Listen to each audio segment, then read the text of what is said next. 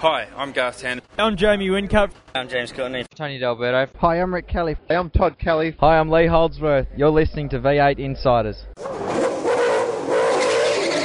It's your weekly dose of V8 news on the V8 Insiders. Now here's your host, Craig Revell.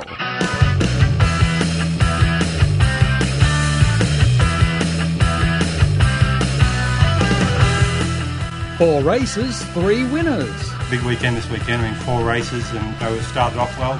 Yeah, it was a pretty good race out front. Tried to cruise and go fast. I hate the you're leading Saturday night and then someone takes it back off you Sunday. The centre of gravity is raised, and a legend of Australian motorsport passes on. That's all coming up today as the red lights go out on another edition of the V8 Insiders. You've the V8 to the races. You watch the action on TV.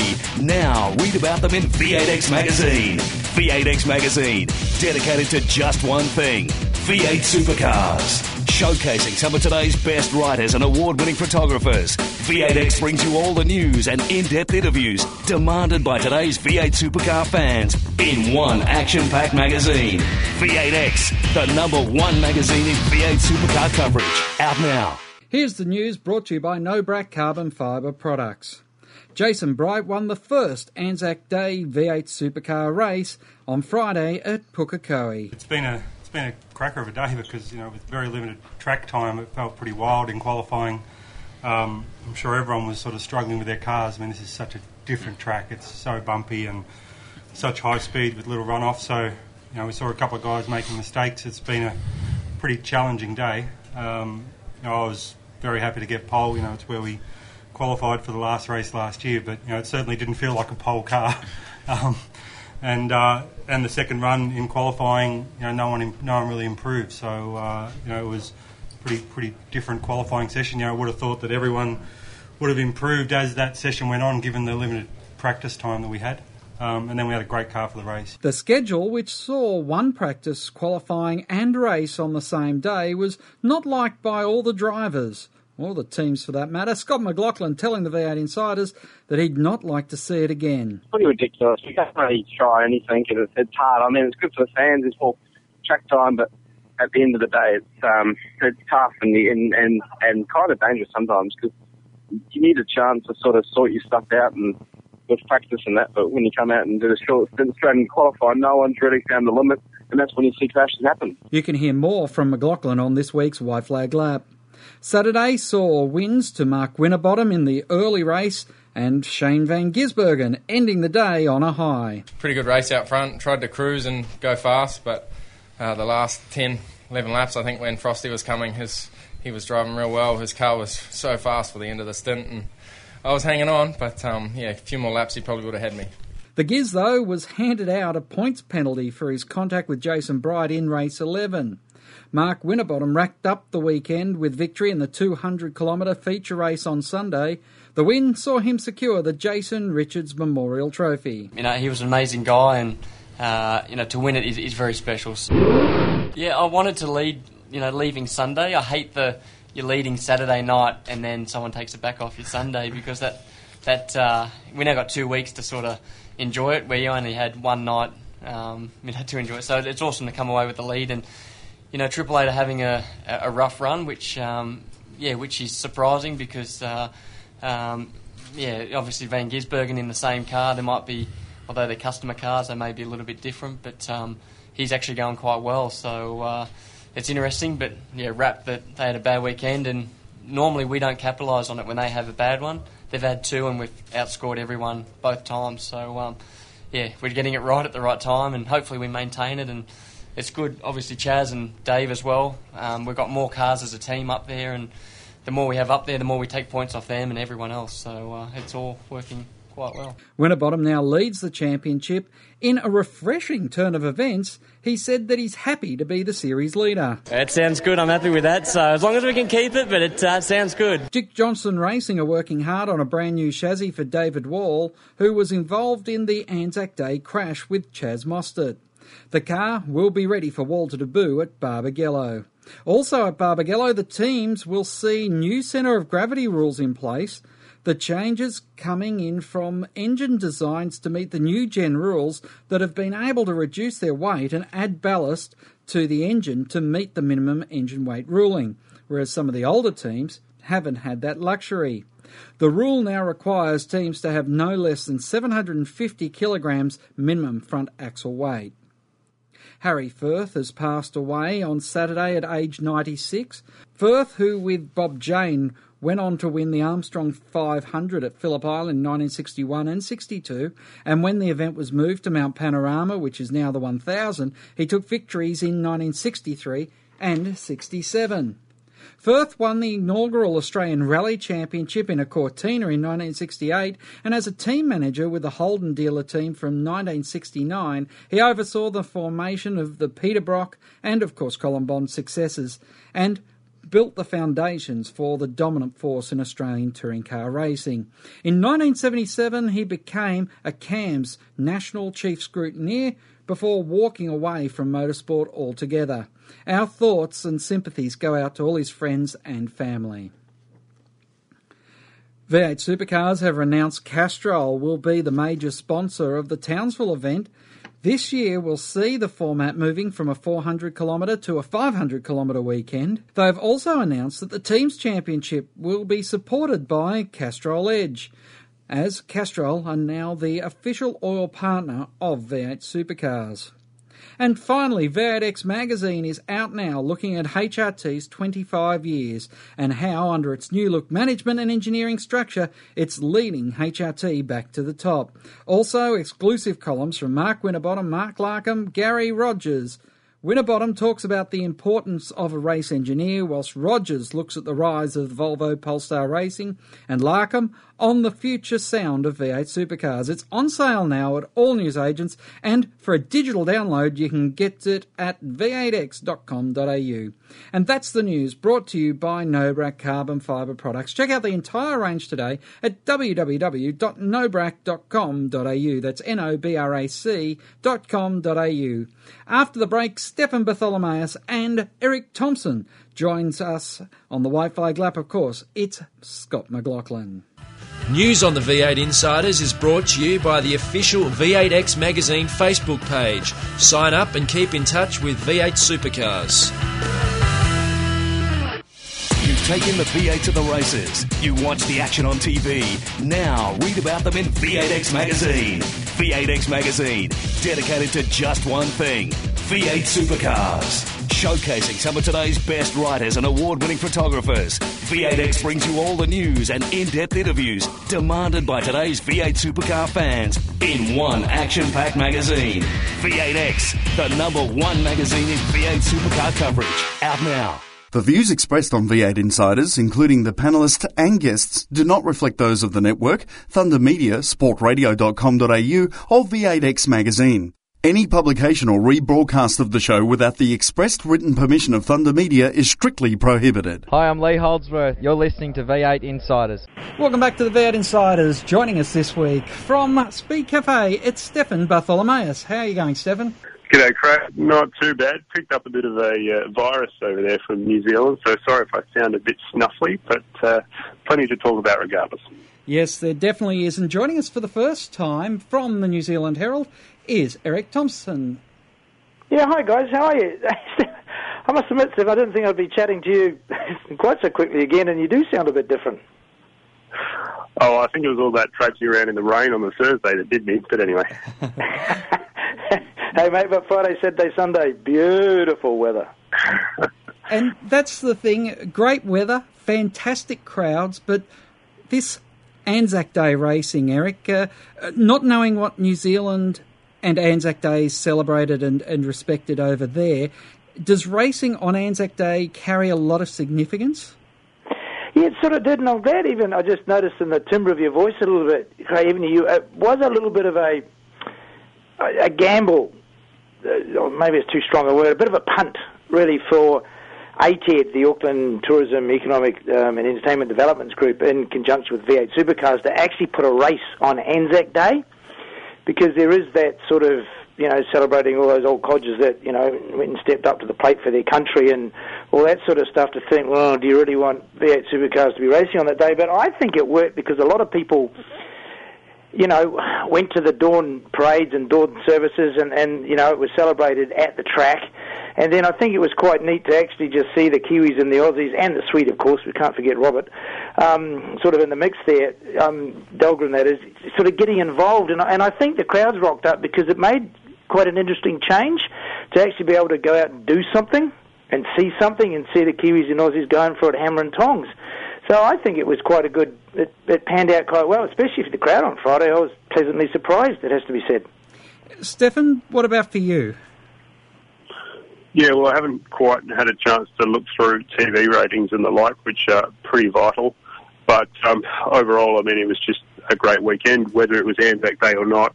The current um, interest in V8 supercars in New Zealand, obviously having three mega star drivers at the moment, is helping um, made it very good. Pukekohe is a very exciting track and a, just a mint place to watch those cars, um, especially the TV footage is pretty spectacular. From the part of the world I'm from, Anzac Day sport means Essendon Collingwood, not uh, motor racing, so I'm not sure. Obviously, the feature sort of entertainment for the day on Channel 7 during the afternoon was that AFL match, so whether it's something that uh, we want to do every year, I'm not sure, but uh, it was certainly a a great weekend and only enhanced further by that Anzac Day element on Friday. Certainly in Australian rules football circles, it's been. Uh, with three games, one of course played in New Zealand in Wellington on the uh, Saturday evening, in Australian night in New Zealand. Everyone's saying no, that's too much, and I'm, I'm wondering if it wasn't for the fact that it was a Friday and knowing that next year it'll be a Saturday and Sunday, Eric if we had a Tuesday Anzac Day race, would it really be a significant event for the motor racing fraternity, or would it just be impinging on what should be a uh, time of reflection? I think I, I, I, would tend to agree. Well, actually, probably st- quite strongly agree with you there. I think it was on a Tuesday, Wednesday, or a Thursday, and it wasn't part of a, a sort of a long weekend. I don't think it would work at all. No, I don't think people would sort of rock out on a Tuesday. I think because it was wrapped up in a sort of a Friday, Saturday, Sunday sort of boom, boom, boom scenario, it works well. I can't see the categories sort of contemplating doing it sort of midweek or earlier in the week. And I think it'll be another four or five years before it actually rolls around, you know, until the planets are aligned and everything's perfectly um, calendar-wise for it to happen again. And, uh, you know, Stefan was right. You've got to see the TV numbers. But for us in New Zealand, nothing really happens on an Anzac Friday mm. other than remembrance. So I think it was quite a good thing, and nothing else clashed with it. But it's also having it back on the doorstep of um, Auckland, you know, the largest city in New Zealand, you know, the biggest population base. It's only sort of 45, maybe 50 minutes until you get to the Pukekohe roundabout, and then it sort of took a little bit longer if you didn't make an early trip down there. Mm. But um, nobody really complained. But no, mate, I can't see it sort of a Tuesday or a Wednesday. And also, I think that would might be that sort of, pardon the pun, but a bit of a bridge too far if you start sort of popping a race in the middle of the week. Mm. One of the other features, Stefan, was of course the race format, and uh, as people heard in the news, uh, uh, Scott McLaughlin said he actually thinks that format's dangerous because you just don't have any time to check the cars out before you go straight into a high speed qualifying and then, of course, a race. Well, it's certainly a lot of a lot of work for the teams, in that Friday is probably something that wouldn't be repeated all that soon. That was fairly unique with the way the schedule had to roll out for both respecting the uh, the laws over there at NZ about um, competing in sports on, on Anzac Day and also Australian TV considerations. So that aside, most of the weekend was the super sprint format that we see at uh, quite a few events this year, which kind of give a bit of a mix of those flat out 100k sprints and uh, give something to those who like a few pit stops and a bit of strategy as well on the Sunday. So, um, yeah, obviously Friday's format got most of the attention, but um, I don't see that being repeated uh, too often in future. Mm. And Eric, uh, with all the New Zealanders that are out there in front of the championship, that had to have helped getting people out to the racetrack, knowing that there was three genuine chances of a race win. It was that it was quite funny because I was actually dead chuffed because you know the paper wanted to say, well, come on, Eric, put you know put everything on the line, stand up, don't sit on the fence. Uh, pick five drivers that you think that you know will possibly win the round. And with hand on heart and hand in the air and a, a whole stack of Bibles, I was quite happy to put three New Zealanders in there. In the past, you're sort of going, mm, God, you probably have to pick a bloody New Zealander because it's a New Zealand guys. But these guys are genuine. I wouldn't quite say contenders for a championship overall just yet. Sort of early days. You've got a couple of people sort of thundering around quite close at the top, but to have the three of them inside the top ten, you know, Scotty managed to get him, McLaughlin managed to haul himself back inside the top ten. I'm still surprised how Fabian managed, managed Fabian Coulthard managed to hang on into third, considering he had a weekend he'd quite like to completely forget. Bit like the Red Bull guys, really, I suppose. And um, Shane came good, so they are genuinely in with the hunt. But you know, it's a long old championship, as well as you guys well know. Yeah, it must have been tough all those years having to pick a New Zealand driver to win at Pukekohe oh, when Greg mate. Murphy was out there. But Stefan, uh, what, about yourself? Uh, what did you take from Brighty winning on Anzac Day, and then of course it was really Mark Winterbottom, the Giz, and of course with Scott McLaughlin's pole positions. Um, really, the big headlines, and uh, I guess the other one we'll talk about James Courtney in the next break, so we might not focus too much on that one.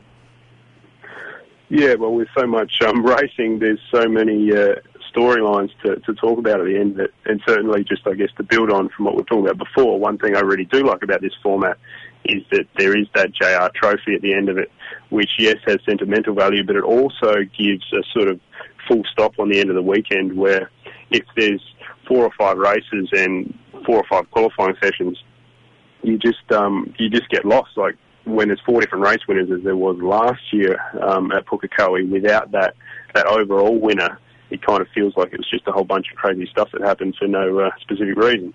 But anyway, um, yes, there was. Uh, being consistently up there in all the sessions is clearly the challenge, and um, it's not easy. We talk about teams trying to be consistent uh, week to week and track to track, but just doing it in each session on one weekend is hard enough.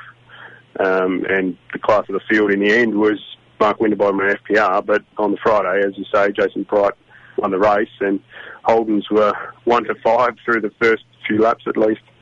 So um, it's very interesting to see how all the weekends play out these days. Mm. What about you, Eric? I know you've followed this series extremely closely, even mm. though it is from afar.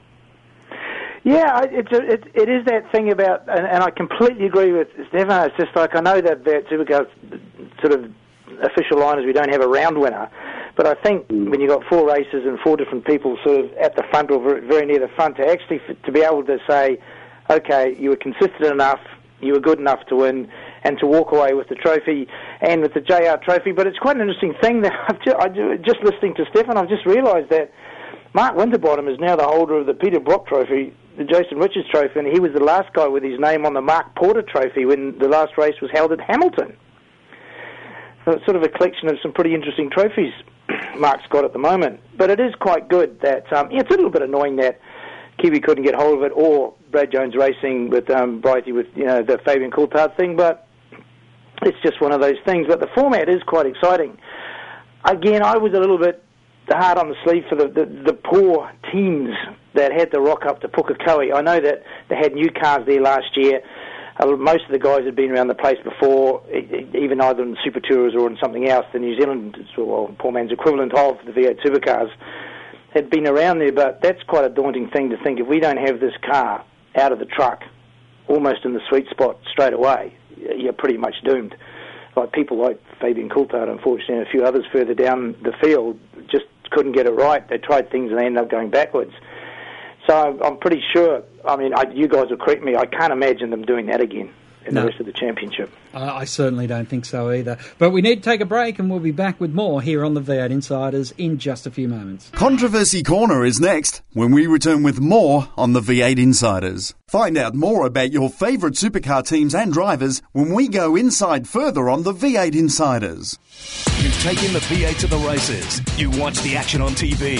Now read about them in V8X Magazine. V8X Magazine, dedicated to just one thing V8 supercars. showcasing some of today's best writers and award winning photographers. V8X brings you all the news and in depth interviews demanded by today's V8 supercar fans in one action packed magazine. V8X, the number one magazine in V8 supercar coverage. Out now.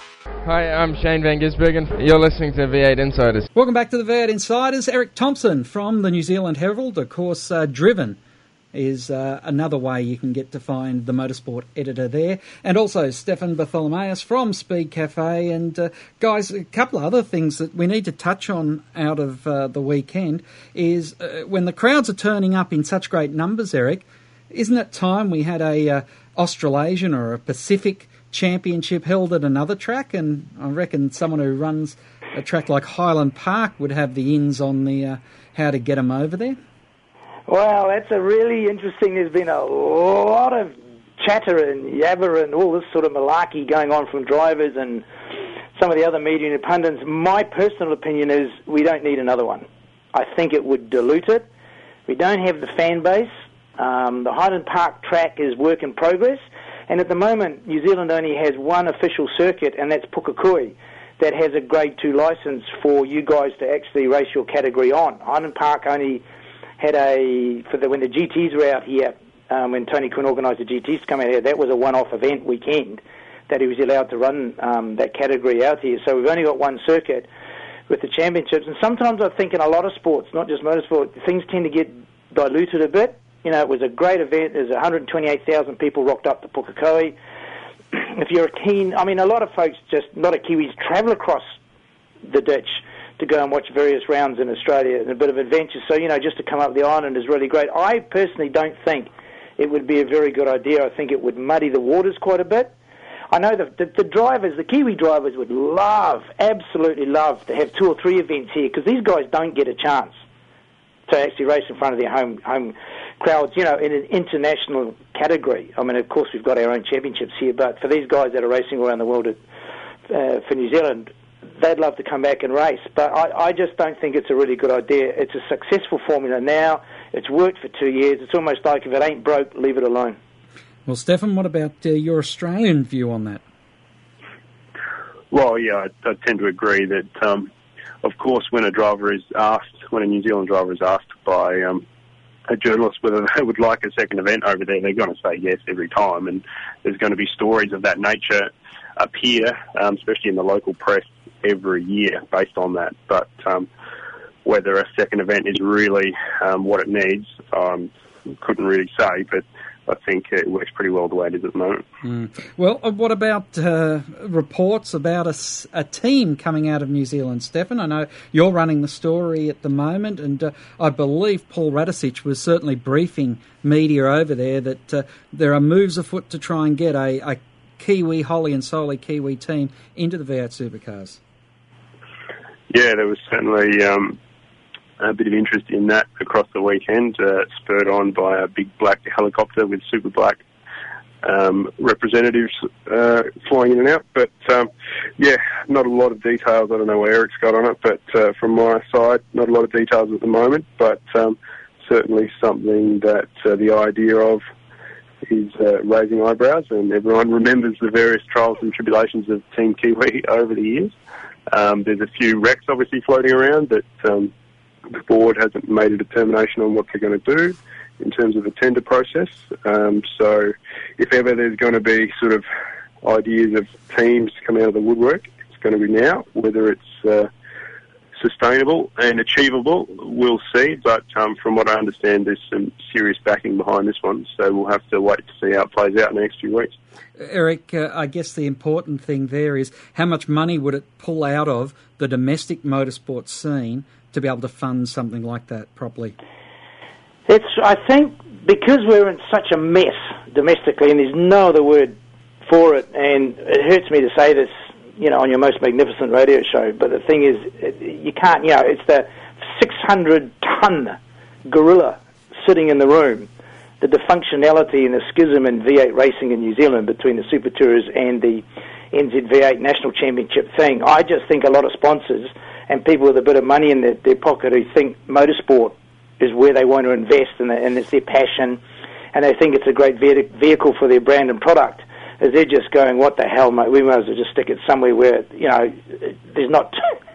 Stefan will probably laugh at me here. Not too many egos involved, but there's always egos in motorsport. But and part of that is plus the V8 supercars has a you know you guys your category has a global reach. I mean, I was looking at some um, figures and things. It's 120 odd countries or something. It goes around and huge viewership and audience. And a lot of these Kiwi entrepreneurs, actually, a lot of their business is global now. It's not just in our backyard, which, you know, so you may as well advertise something that's filmed everywhere. And I think it'd be a really good idea, but I am a little bit hesitant with that huge baggage that TKR, Team Kiwi Racing thing, sort of had and how that lurched and staggered and rumbled on. But you got Paul Radisich as the spokesperson for it when I spoke to him. Um, Stephen, he, he hasn't really said too much. It's sort of like one of those weird things that sort of was a soft launch over the weekend. They want to put it out there. But he said he's not going to do an official announcement because they, until they've got enough money for a sustainable event for at least bare minimum two years, full-time racing. Um, there's no the drivers. They're not even contemplating drivers yet. They're trying to find a team to have a relationship with. I would imagine, from what I can gather, it'll be a Ford or a team that's running a Ford. Um, of course, some people are saying, "Oh, it'd be great to be based in New Zealand." Well, that would be sheer lunacy and stupidity to try and run a V8 supercar team out of New Zealand. And any fan that think that's going to work isn't really worth their salt. So it'll be domiciled in Australia as it should be. I think if it's worked well, and I think with Paul Radisich, the guy's got a history, two-time World Touring Car Championship. He played in V8 supercars for a number of years. You know, he's a pretty organised guy. He runs a very successful business in New Zealand, and he has got some heavyweight backers behind him. There is money there, but I think they're just making sure all their ducks in a row and there's a robust architecture for the team before they actually say, right, this is what we're going to do. That's the that's what I can gather. Yeah. Well, changing tacks a little bit, going into the round, uh, Stefan, James Courtney made some interesting comments about Jamie Whincup, the five-time champion, had to uh, really cop one on the chin from the one-time champion. Uh, just just give us a quick overview. I do remember seeing a headline of some sort. Um, what what was said? Basically, Courtney said that um, that Whincup's be- very beatable, and uh, that you know hinted that perhaps that equipment was more his success story uh, than his driving. Well, that's certainly um, the mentality that pretty much every driver in the field that's not Jamie Whincup would have to have to have. Um, if you uh, get beaten by someone continually, um, to keep your mental strength up, you've got to uh, you've got to believe it's equipment based in this in this game. But um, yeah, like it's it's nothing new um, for people to be saying that. Whether um, whether every other driver in the field could have done what Jamie's done over the last few years, given the same opportunity, obviously not. Um, some of them maybe could have, but as we know, it's not just about being in the right equipment, it's also in the right team with the right relationships in that team, and that's drivers, engineers, managers, everyone together. So, yeah, it's it's just not not right to be knocking um, Jamie's achievements, but at the same time, he does only have two arms and two legs like the rest of them, um, and for sure, he's beatable, and we're seeing that this year. Mm. Eric, what were your thoughts?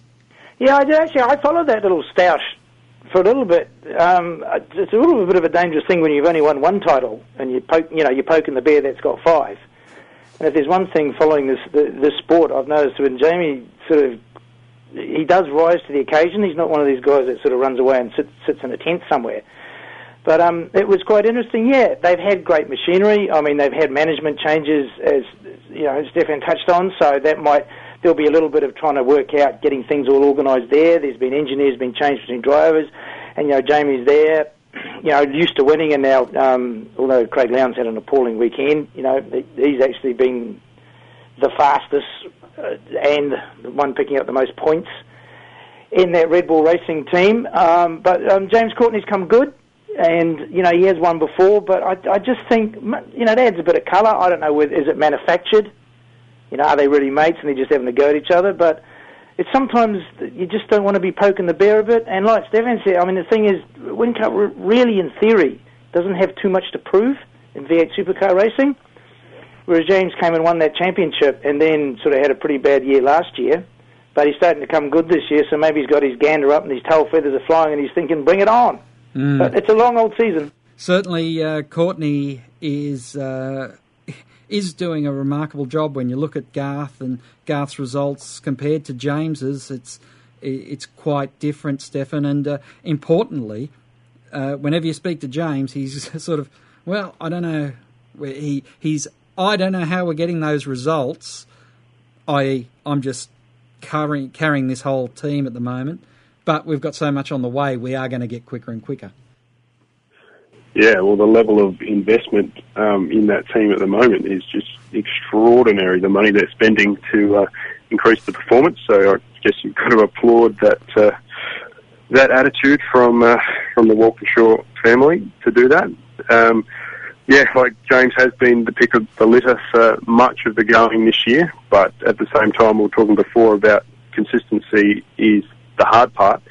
Um, the cars are also close technically that um, a lot of people are able to uh, tune them up to, to get them there for one session or two sessions or whatever. But um, like James got a pole on the weekend, and then I think 10 minutes later in the next session he was outside the top 10. So that's what they've got to uh, improve on. The encouraging thing in a way for Walkinshaws is that, um, and Nick Percat and, and Tim Slade underlined it on the weekend, that um, any of those four cars can be up there um, on any given day. Nick did a really good job across the weekend. Um, and Tim was on the front row for the last race and potentially had a crack at definitely uh, at least another podium there, if not for mechanical drama. So, um, yeah, heavy investments uh, indicates uh, an upward trajectory for them uh, results wise, I would think, towards the second half of the year. Mm. Well, we need to wrap it up here, but I can't leave without uh, asking you both about this, uh, well, global phenomenon of Marcos Ambrose throwing that right cross onto the eye of Casey Mears and Stefan. Uh, it's been getting such a fantastic run on every social media and media platform, and uh, it probably hasn't done his uh, personal reputation any any uh, any dints or divots at all. Yeah, well, it's uh, certainly an unfortunate thing to be seeing. Um, that sort of violence is not uh, not a good look for any motor racing championship, but. Um, yeah, I mean, I mean, news-wise, obviously, uh, one NASCAR thrives on it. Their first ever live televised race, there was a full-on fist fight at the end of it. That's that's what Yeah, well- NASCAR's all about, doesn't it? Just prove he's he he's there and he's one of the boys.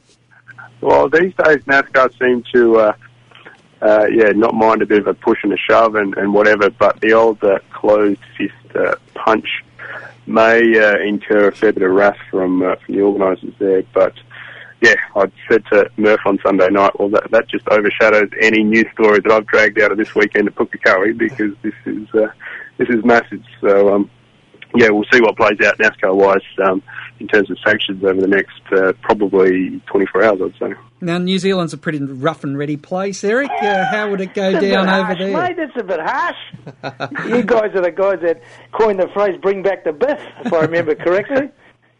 Well, how would it go down there if uh, we saw something like that in? Would we ever see something like that in New Zealand motorsport? Uh, I think it goes on a lot in motorsport. A lot. I mean, back in the days of Formula One with you know Prost and Senna and even um, Irvine and all that, there were fists and feet flying around. But it's quite a. It seemed like the race itself. What happened between the two of them? I think they were fighting for 18th and 19th place. So it wasn't as if there was a shitload of points on the you know on the table to grab, and it seemed pretty innocuous. But um, it may, maybe Marcos just for a split second saw Greg Murphy's face superimposed on Myers and just suddenly went rah. but you know he did get shoved to the sideway quite a bit, and he came out swinging. So I don't know whether it's pent up frustration over last two or three rounds because Marcos sort of seems to be just about there on that cusp of actually being a regular top 15, top 10 finisher. And maybe Myers had said something, and but yeah, it all went off. But NASCAR sort of they're quite weird. They sort of quite like that stuff for their ratings. But as Stefan said, probably landing the punch wasn't a good idea. you know, if he'd swung and missed, they'd probably say, "Oh, come on, guys, sit down," and a bit, bit of an apology. But I mean, that was quite a sweet little. You know, he he, he caught him. So, um, but I sort of think, you know, it's it's, it's sportsmen. They're fired up, and sort of to me, it's not really you know, sort of no real big foul, so no harm. Mm. I'll probably get into trouble for saying that. But there you go. Well, of course, it's motor racing, it's motorsport. There's passion everywhere. We saw that at Winton. And of course, we saw the New Zealand crowd getting very passionate because it was one of those situations. New Zealand are a huge Ford supporting country, so they loved seeing the Ford get up. They probably would have preferred to see a local, but it was still a, a great weekend too, Eric. Oh yes, mate. Uh, very happy, happy, happy, happy. The Blue Oval people, very chuffed and very happy, and and with McLaughlin and and you know two of the Kiwis doing well as uh, you know with with McLaughlin and and uh, the Giz Van Gisbergen. So you know a really good weekend. But talking to some of the fans when I was wandering around uh, before the you know the feature race on Sunday, they were just pleased and chuffed that the weather was great. It was back at Pukekohe. The racing had been fantastic all through the field. Some of the battles through the field were great, and you had people popping up all over the place. Like uh, Tim Slade popping it on pole. Unfortunately, you know, he had a bit of a mechanical problem beforehand, and you never really knew till the last five or six laps who the hell was going to win. You couldn't ask for anything better. Mm-hmm. And Stefan, always a pleasure to have you on the show. Thanks, Craig. Hope to see you at uh, Barbagallo. Yeah, we're looking forward to that one. And Eric, uh, a pleasure to have you on the show for the first time, and I'm sure it won't be the last. Man, I'd love to. Man, it's been a great chat. Thanks, guys. I've really enjoyed it. Thank you. The white flag, listeners. The white flag lap is up next here on the V8 Insiders. You've taken the V8 to the races. You watch the action on TV. Now read about them in V8X Magazine. V8X Magazine, dedicated to just one thing V8 supercars. Showcasing some of today's best writers and award winning photographers. V8X brings you all the news and in depth interviews demanded by today's V8 supercar fans in one action packed magazine. V8X, the number one magazine in V8 supercar coverage. Out now. Hi, I'm Rick Kelly. You're listening to V8 Insiders. On this week's Monroe Shock Absorbers White Flag Lap, Scott McLaughlin talks about his weekend, which saw the Volvo driver taking more podiums and pole positions. Yeah, it's fantastic. I mean, um, it's been an amazing, um, amazing couple of days, and to have a couple of podiums, a couple of poles was just exceptional. So, uh, moving to moving to Perth, we just got to keep going. How was the fan reaction over there? Because I know you did a lot of promotion as well as a lot of racing. Yeah, it's, it was absolutely nuts. Um, but it was something that uh, you know you feel really happy that you know uh, you know you, you you've touched a lot of people's hearts, and, and obviously they they're very happy to get a photo with you, and you know it's, not not a dull moment when someone asks you for a photo. It's pretty cool. So um, yeah, I, I don't mind it at all. And of course, racing on Anzac Day. Can you tell us what that was like? Yeah, it was pretty awesome. I mean, um, obviously the Australia New Zealand. Um, uh, how could you say the, the, the rivalry is huge in sport, and for us to come together, and obviously it's dog eat dog, especially on the racetrack. But for for a moment, um, you know, it's it's still you know to, to just come together and and um, yeah, race together, and, and and for a cause, it's awesome. And of course, uh, it was a long day because I know you went to the dawn service as well. Yeah, I went to the um, day and dawn service, and uh, that was, you know, it was pretty cool because I'd never actually been to one before, so it was, it was definitely pretty interesting. But um, you know, something that uh, you know hold you hold close in your heart. I mean, we wouldn't be here without those guys, and um, very very happy to honour them.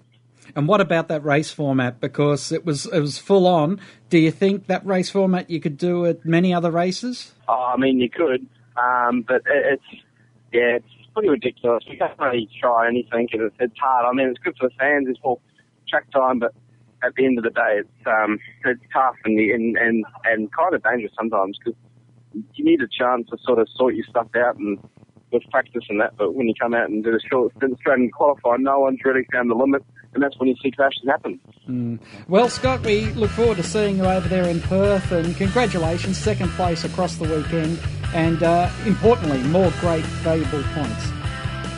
Yeah, exactly. And um, yeah, so keep pushing on. Thank you. That's all we have time for this week as the checker flag waves over another edition of the V8 Insiders.